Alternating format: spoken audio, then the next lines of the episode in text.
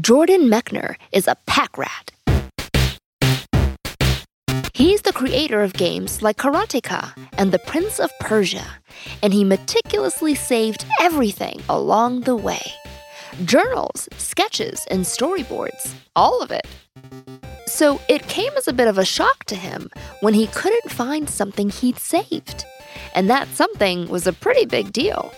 Back in 2002, Mechner was working on Prince of Persia, The Sands of Time.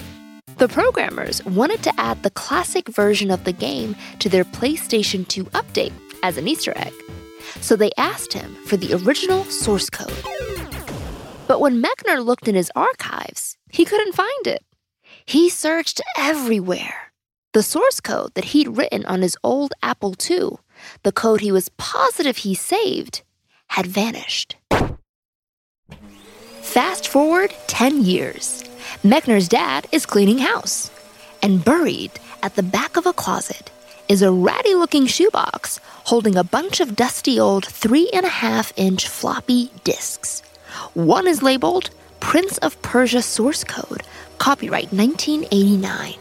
And in brackets, in all caps, the word original. The long lost code found at last. It had sat in that box for a quarter century before being unearthed like some archaeological discovery. But this was 2012. How would he be able to get it off those old disks? And would the data still be intact? Was it, in fact, too late to save his work? Saving our work. These days, it often happens automatically, with programs regularly pushing stuff into the cloud. We don't worry about manually saving things anymore. In fact, a whole new generation doesn't even know what that save icon represents. Side note, it is not a vending machine. But for many decades, saving, storing, and transferring our data had to be done using some physical medium. When the personal computing revolution took off, which we heard about in our last episode on the Altair 8800, there was one piece of technology that became synonymous with saving the floppy disk. It seems so simple now, but floppies changed the course of our history because they helped turn microcomputers into personal computers. I'm Saron Yitbarek, and this is Command Line Heroes, an original podcast from Red Hat. Let's put a pin in Jordan Mechner's floppy disk discovery for a moment. We'll come back to it. First, though, I want to learn how the floppy disk was born in the first place and how it became such a crucial part of the tech world for almost 40 years. Our first stop 1890. Before electronic computers existed, there were electrical mechanical computing devices. And the method for getting data in and out of them was through punch cards the size of a dollar bill. When electronic computers came along in the 50s, IBM standardized those punch cards with 80 columns and 12 rows. A punched hole would form one type of character. No hole meant another. For a long while, those punch cards were the main method for data input. But handling hundreds of cards for bigger, more complex programs was hugely cumbersome. There had to be a better way to save and transfer information. Next up, paper tape, which came along in the 1950s. To hear how paper tape played a central role in the origin of personal computing, listen to our last episode. Paper tape had the same punched hole method of reading data as punch cards. But because it's all one tape, no one had to worry about getting cards mixed up. It could carry more data and was much faster to use. But as mini computers grew in capacity, they needed more and more tape to store programs. Like punch cards, paper tape eventually met its limit. Enter magnetic tape. The key ingredient was mylar, a tough, flexible material coated with magnetic oxide to make the tape recordable. Nine tracks could store up to 175 megabytes per tape. That was a big deal in the 50s and 60s. Magnetic tape drives of 10.5 inch reels became standard issue for businesses. But the problem with tape is that while it's great for um, moving large chunks of data from one place to another, it's really hard to search on them to find anything in particular. When we would install software on our mini computers and mainframes using tape, but it really wasn't that good for anything small and portable or if we wanted to do anything interactive on our with our data. That's Steven Vaughan-Nichols, contributing editor at CBS Interactive. Sure, magnetic tape could store a lot more data, but it was too big and slow. It was only practical for the mainframe world, really. Again, there had to be a better way. And that better way came along in 1956 when IBM launched its very first disk drive, the IBM 350 Disk Storage Unit. It was a component of the 305 RAMAC mainframe computer, a machine that filled an entire room. Here's Dave Bennet, a former IBM disk and storage product engineer. There was storage in core memory. In fact, the disk storage device, of which RAMAC was the first, was a storage device that permitted random access to a given record as opposed to a tape drive Interesting thing that disk drive almost didn't see the light of day because it threatened IBM's punch card business. But the project was eventually approved. Problem was, the drive contained disks made of solid metal. RAMAC literally weighed a ton. It had to be moved with forklifts and transported by large cargo planes. Not the most convenient storage method. But out of that came a better solution. Well, the floppy disk was originally developed for a new need.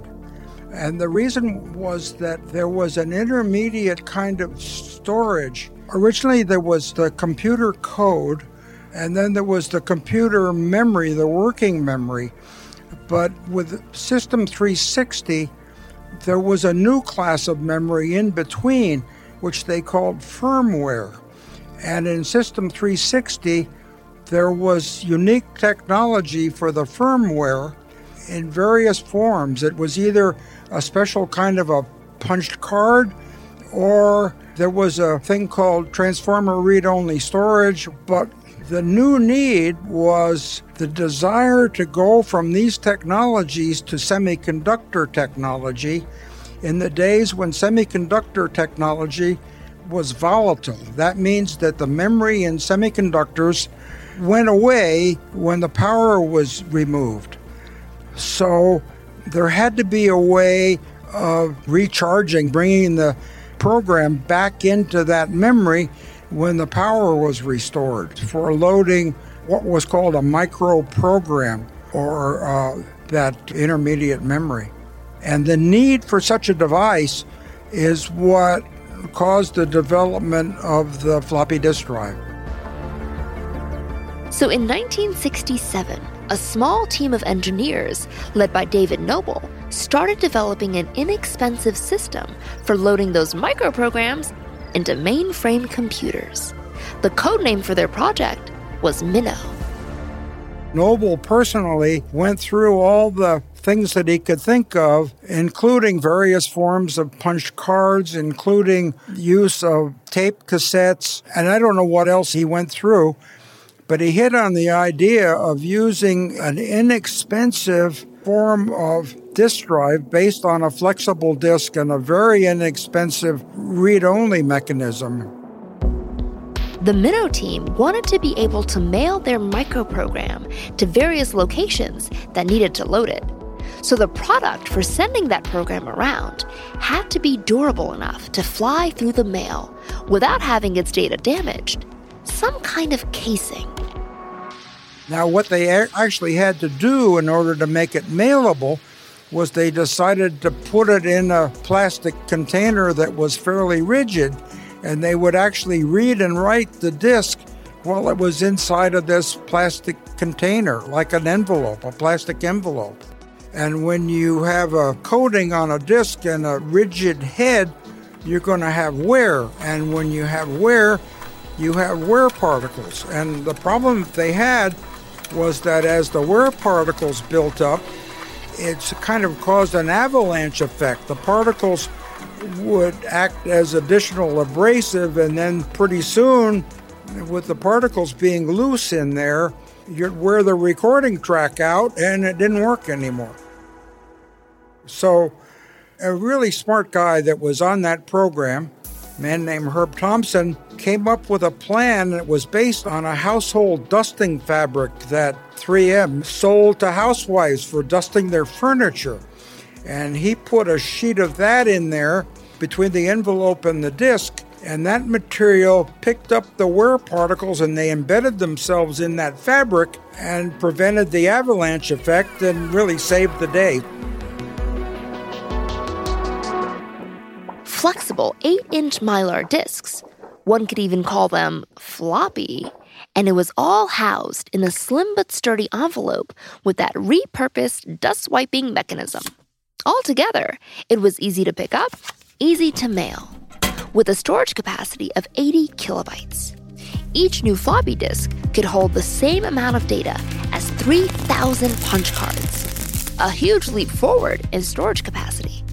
IBM released their 8 inch floppy disk in 1971. The Minnow team had done good, but they had no idea how good. Their breakthrough was about to evolve into a totally game changing technology. The head of direct access storage products at IBM was a man named Alan Shugart. The Minnow project was his baby. Shugart was quite a character and entrepreneurial by nature. He wore Hawaiian shirts as his daily uniform, never a jacket and tie. Shortly after the 8 inch floppy was released, Shugart left IBM, joined Memorex in 1969, and then founded his own company in 1973, Shugart Associates, specializing in computer peripherals. Don Massaro followed Shugart from IBM, becoming VP of Operations at Shugart Associates. And a couple of years into that gig, Massaro received a request from a man named An Wang. He was the head of Wang Laboratories, one of the leading computer companies at the time. Wang had come up with a method for magnetic core memory that computers would use for the next 20 years. When Wang reached out to Massaro in 1975, he gave him a challenge. George Sollman, an engineer at Shugart at the time, remembers. Dr. Wang said, I really want to do the small business system and word processor, but the disk drives are out there, your big 8 inch ones, are too big. We want a couple of small storage devices that'll sit next to the CRT. And we can't have the big 8 inch ones because the magnetic fields will corrupt the image. So he thought we could take the 8 inch floppy and condense it down. So we knew we had to come up with something that was low cost and we could execute. We put together a plain old garden variety flip chart that described what it was. And we took it back and met with Dr. Wang who said, I like it, but you cannot use a motor in it that uses AC current because you're going to distort the image. So he said, Why don't you find out who makes the motors for the tape players in, say, the General Motors cars? So we went back, we implemented some very small motors that would fit in the mini floppy that would drive a belt that would rotate the diskette. George Sollman had to figure out the specs of this new floppy disk, how much smaller it should be, and what it should hold. What we did is we looked at all of the tape players at that time and we figured out their average dimensions. When you get all done with it, you end up with a five a quarter inch diskette size. We knew we probably had one time at bat. I think it was when Dr. Wang pulled Don and I into his office and said, Let me show you your disk drives in our new word processor. And they also wanted to give us an order for some significant amount 10,000 disk drives. So it was like, wow, we, we're now there. Now, in historical tech lore, there are a few variations to the story of how that five and a quarter inch size came to be. One states that weighing one of the floppy disk to be larger than pocket size to avoid unfortunate bends and breaks. The favorite folk tale takes place in a bar over several drinks with Al Shugart, and a eureka moment when he spotted a bar napkin that happened to be five and a quarter inches square. Here's Terry Shugart, Al's daughter. He liked to drink, and what I can tell you is most of his planning in any company he ever started always did take place in a bar. And so it's not unlikely that that might have actually been the case. But what really changed the game for Shugart and his team, and frankly for all of computing history, came down to one key moment when George Sollman and Don Massaro decided to demonstrate their five and a quarter floppy disk at the Homebrew Computer Club. There was a Homebrew Computer Club meeting at the Stanford Linear Accelerator meeting room, which turned out to be about uh, a mile from where we lived. So we brought our mini floppy over and demonstrated it. And there was a guy named Steve Wozniak in the audience. And, and Steve wanted to talk to me on it and said, I've got to have some people pay attention to this. After the demo, George and Don went back to their regular routine. But a few days later in the office, Don called him aside and said, uh, "You're the marketing guy. You're supposed to keep the the front lobby clean, George." and I said, "Yes, Don. What's your point?" He said, "We have a bum in the front lobby. Would you get him out of here?" So I went out and shook this guy's hands, and he had the most intense eyes. And I talked to him a little bit more, and he was very interesting to talk with. And he said, "I." Would like to walk out in the lab with you and see what this thing is that Steve talked about. I didn't know whether he was legit, but he was one of the more interesting people I've met. And it was pretty clear he had a, a high IQ and a huge curiosity. And that was Steve Jobs. Steve Jobs hated the cassette drives in Apple's early computers. They were always failing and took forever to go back and forth to get information. For the Apple II, he wanted a floppy disk drive, and Steve Wozniak wanted to build it. But size was key. The floppy had to be shrunk down to make the computer more compelling to customers. So, in a two week span over the Christmas holidays in 1977, subsisting mainly on a diet of McDonald's, Woz built the prototype. It was done in time for the New Year's Consumer Electronics Show in Vegas. Woz loved building that floppy drive, describing it as the finest piece of engineering he ever engaged in. Jobs hired Shugart to manufacture the Apple floppy. The Disk 2 became a major hit for Apple, helping drive sales of the Apple II computer and changing the industry. Here's Steven Vaughan-Nichols. If you bought an Apple II, this was an option that very quickly became wildly popular really you can give Steve Jobs the credit for being the person to introduce the floppy drive to uh, the PC world. People are running this operating system called CP/M 80, and there are literally dozens of small manufacturers and some big ones like DEC making CP/M 80 computers. And all of these computers use the five and a quarter inch floppy drive. And then when IBM comes along in 1981, uh, with the first IBM PC, it has become clear to everyone that this is no longer a hobbyist market. This is a real business market, and that this business is going to be driven by the newfangled five and a quarter inch floppy drives. The floppy disk and the personal computer revolution were symbiotic. One fueled the other, and vice versa. They evolved together. Thanks to the floppy, companies could write programs, copy them onto disks, and sell them through the mail or in stores. It did for early PCs what app stores would do for smartphones, opening things up for developers. In fact, the floppy made the whole software industry possible. And as those software programs became larger and more complex, floppies changed again. In 1981, Sony introduced the next evolution of the floppy disk, shrunk down to three and a half inches.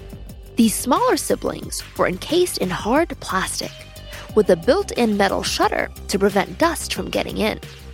They were more sturdy and they could store more data. Funny thing, despite their hard case, they were still called floppies. And once again, it was Apple that made the three and a halfs the new standard when they released their new Macintosh computer in 1984. Well, we all know about Steve Jobs and Steve Wozniak. The uh, creators of the floppy drives, like Shugart, uh, are not household names by any means. But the work they did was absolutely vital. If it wasn't for that, PCs would have uh, been adopted much more slowly. It's impossible for me to see how the PC revolution could have happened the way it did without these uh, early drives. It just made uh, getting data in and out of computers an order of magnitude easier than it would have been otherwise.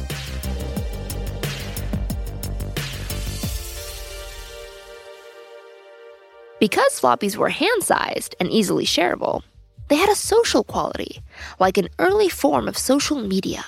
You could meet up with people and trade discs. This was before people had easy access to modems and before the internet was even a thing. People shared floppies full of programs, the same way they shared mixtapes full of Cyndi Lauper tracks. And this way of transferring data even had a name Sneakernet, because you literally had to use your feet to transport digital information from one machine to another. And what people put on those shared disks could be anything software, sure, but so much more. Especially with all the new digital creation tools that started to spring up. Jaime Levy was one of those new digital creators back in the late 80s. She's now a professor at the University of Southern California and the author of the book UX Strategy. I certainly thought it was amazing to that you could make something that was interactive and nonlinear on a floppy disk. I was making what became, you know, a disk zine. Um, it was at the same time as desktop publishing. I think PageMaker was coming out. People were just getting Macintoshes, and people were slowly gravitating to digital. No one had ever heard of an interactive zine before, not even Jamie. But she combined animation, art, and sound in an interactive interface and made them fit on a floppy. She made a bunch of copies, packaged them up, and took them to a local bookstore. In most cases, they did not have uh, a Macintosh to even look at them, and so they didn't know what was on them. So um, I'd say, well, here, take 10, take one home and check it out. And if you like it, then sell them. And they would keep them by the front counter because they didn't fit nicely on a rack. And then immediately people bought them. As soon as anyone with a Mac walked in there and saw this thing for six bucks, they were like, yes, I want that thing. The bookstores kept selling out. Jamie received letters from around the world and started getting national media attention. Soon, she made a business from selling her discs through mail order. Then her career as an interface designer took off. Her story is a testament to the floppy and the power of SneakerNet. There was a time when you could run an entire operating system off a single 160 kilobyte floppy drive. But by the mid 90s, you needed multiple floppy disks to run anything. Files got bigger and bigger, and it was annoying to do the floppy disk shuffle in and out of your machine. The writing was on the wall when the 1998 iMac was the first personal computer to ship without a floppy drive. When modems got better and the internet was easier to get on, people moved away from floppies to newer storage technology, like the CD ROM. And from CDs, we moved on to DVDs, SD cards, USB flash drives. Turn around, and there's a whole graveyard of obsolete storage technology behind us. And now we have the cloud. Poor old floppies, they didn't stand a chance. But here's the thing floppies linger, they have staying power. They're still the save icon for starters. People still have shoeboxes full of them. Floppies have, in fact, proven to be one of the most resilient pieces of technology out there. You might be surprised to learn they're still used to maintain legacy machines like the US Intercontinental Ballistic Missile System. Up until recently, that system relied on 8 inch floppy drives, for real. Matthew Kirschenbaum is a professor of English and Digital Studies at the University of Maryland. So there was a story that was making the rounds about the U.S. Air Force phasing out 8 inch floppy disks from its nuclear command and control systems. And so this was accompanied by pictures of people down in the missile silos plugging floppy diskettes into sort of old style mainframe computers. And I think that surprised a lot of people to see that something like nuclear weaponry was still controlled by 8 inch floppy disks. The government, the military, is finally phasing those systems out. And you know, I, I certainly think that's a good thing, but it's worth remembering too that um, floppies tend to be pretty durable and resilient as storage media goes. Uh, they're low areal density, meaning that they're relatively coarse or um, low fi as compared to hard drives nowadays, which actually made them a little bit more resilient and reliable. And they were also, because of the very age, the very obsolescence of those computer systems, they were ironically uh, more protected against some of the kinds of networked threats that we see nowadays in the forms of viruses and hacking and that sort of thing. The, the phrase people use is the air gap. And so the floppies were not physically connected to the internet in any way. And there's a way to think of that as a pretty desirable security feature.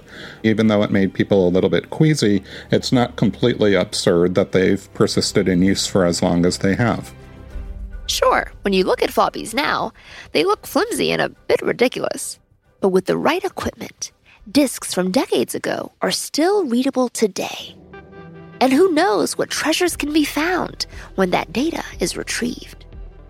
A couple of years back, there was a press release that there had been a dozen new Andy Warhol images located. It turns out that the images in question were actually digital images that Andy Warhol had created on an Amiga computer back in the 1980s. He had gotten the Amiga and was experimenting with it and began to use it for some of his artwork, and the resulting images were stored on floppies that were at the Warhol Museum in Pittsburgh.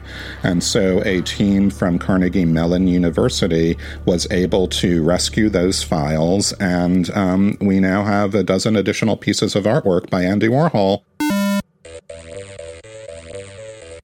Speaking of treasures, it's time to find out what happened to Jordan Mechner and his long lost source code. To recap, Jordan lost the original source code for Prince of Persia. Years later, his dad unearthed the shoebox at the back of a closet with a bunch of dusty 3.5 inch floppies. One was labeled source code. But was the source code really on that disk? Would he be able to recover his Prince of Persia work? To find out, we talked to two people Jordan enlisted as his Save the Code crew. The first person Jordan contacted was Jason Scott, free range archivist at the Internet Archive. It was going to work or it wasn't, but you always want to prepare for the worst. And there's this guy I know, and his name is Tony. And Tony's relationship to apples is astounding. He knows them inside and out. I would call him an Apple II whisperer.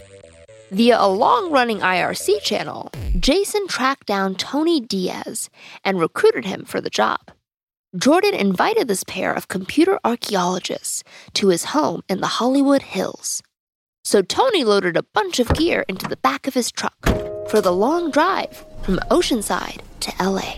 I took uh, a couple of Apple IIe systems that I have sitting out, packed them up, filled about half the pickup truck bed full of various stuff, and I got disk drives that are modified for reading difficult floppies and various tools like that. Uh, disk drive controller that does things a little differently, and uh, some stuff on more modern computer that uh, helps with the floppies if I have to do it. But yep, loaded it all up and hit the road.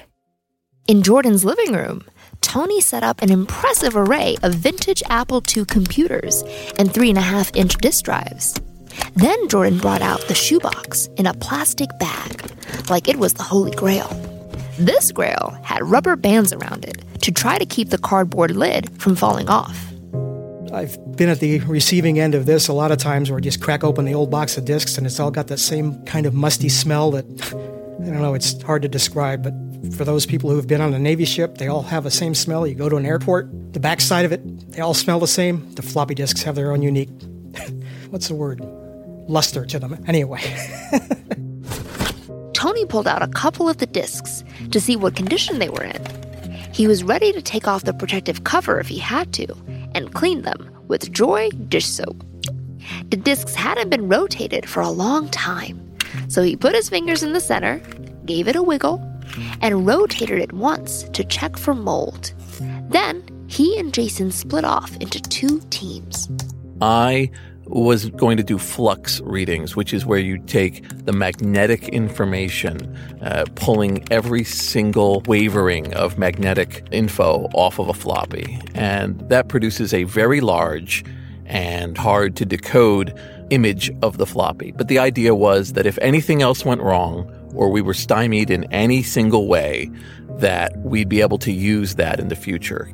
Tony understood what the information on these disks were and he was using utilities on a machine to read the disk as if it was, you know, back in, you know, 1990 and the data was something that made sense to him. We went after the disks that were very obviously standard copies of files, trying to make sure we weren't touching any one of a kind disks until we knew what we were up against.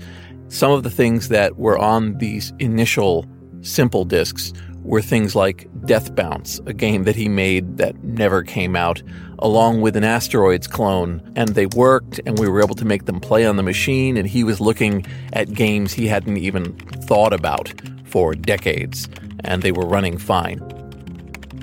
So far, so good. Now for the disc labeled Prince of Persia. Tony started analyzing it and realized it was a backup of a hard drive that had been split across five floppies. He needed to put the whole thing back together.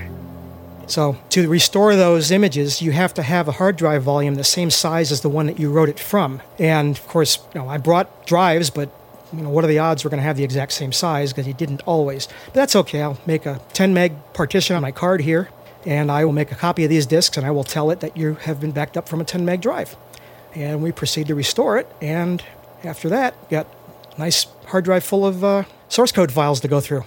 But the big reveal happened when they did the first catalog and looked at the files. Yep, that's it. Merlin files. They all end in .s. And there's the OBJ files for when it's compiling or when it's assembling. It's all here. And oh my gosh, there's so many different versions of it. We have to figure these out. But all the heads basically turned pretty much concentrated right back towards the monitor and the computer. And it was kind of silence, more like, okay, here, let's see what's on this one. How about that one? Oh, I remember this one. Once he did that and we started scrolling through the text files that were on that disk, Jordan recognized them immediately as his original source code. So we just kept going through all of the disks, even though we knew we had struck gold, just to make sure we weren't missing some other versions. And uh, among the things we found were other work in progresses from Prince of Persia, where he had tried different graphics and so on. Amazing! The moment the team saw the directory with recognizable source code files, they let out a collective sigh of relief. Prince of Persia had been rescued from the sands of time. But their work was not quite done. Jason uploaded the salvaged code to GitHub, where it was instantly accessible to fans from around the world. Word of the event had leaked out, and people were logged on and waiting. Our uh, main goal that day was to get uploaded to a uh, repository on GitHub as soon as possible. We were connected in that same IRC chat room the whole time, and we had all kinds of people asking us questions. When is it? What are you seeing? You know, what do you got? And uh, we're giving live feedback as we're going. John Romero, who worked on Doom and Quake, said that he learned a few tricks looking at the source code. And a bunch of other people, of course, were completely confused as to what they're looking at because uh, code written in, you know, the late 1980s is a lot different than today. And uh, the fact that he is, you know, byte by byte moving memory, trying to clear space so that a sprite looks like it's supposed to, you know, that's a whole other world since that eventful day back in 2012, the Prince of Persia source code has been studied, shared, commented on, and cherished. Here's Matthew Kirschenbaum with some final thoughts. Just another example of the way in which aspects of what we would think of as digital culture, um, sort of the, the, the, artwork of today, the creative expression of our own moment, um, a lot of it is locked away on these dusty, obsolescent floppies, but with a little bit of luck and engineering, um, there are some pretty remarkable stories that have emerged about how we've gotten things back. The save icon is as close as some of us ever get to floppies these days. But when you see it, I hope you'll remember that it's part of this amazing history we should never take for granted. A history of sharing and rescuing the things we create. A history of saving. Command Line Heroes is an original podcast from Red Hat. Check out our floppy disk research notes at redhat.com slash command line heroes. By the way, if we saved this episode, which is about 51 and a half megabytes, we figured it would take 36 three and a half inch floppies. I'm Saron Yitbarek. Until next time, keep on coding. Hi, I'm Mike Ferris, Chief Strategy Officer and longtime Red Hatter. I love thinking about what happens next with generative AI. But here's the thing foundation models alone don't add up to an AI strategy. And why is that?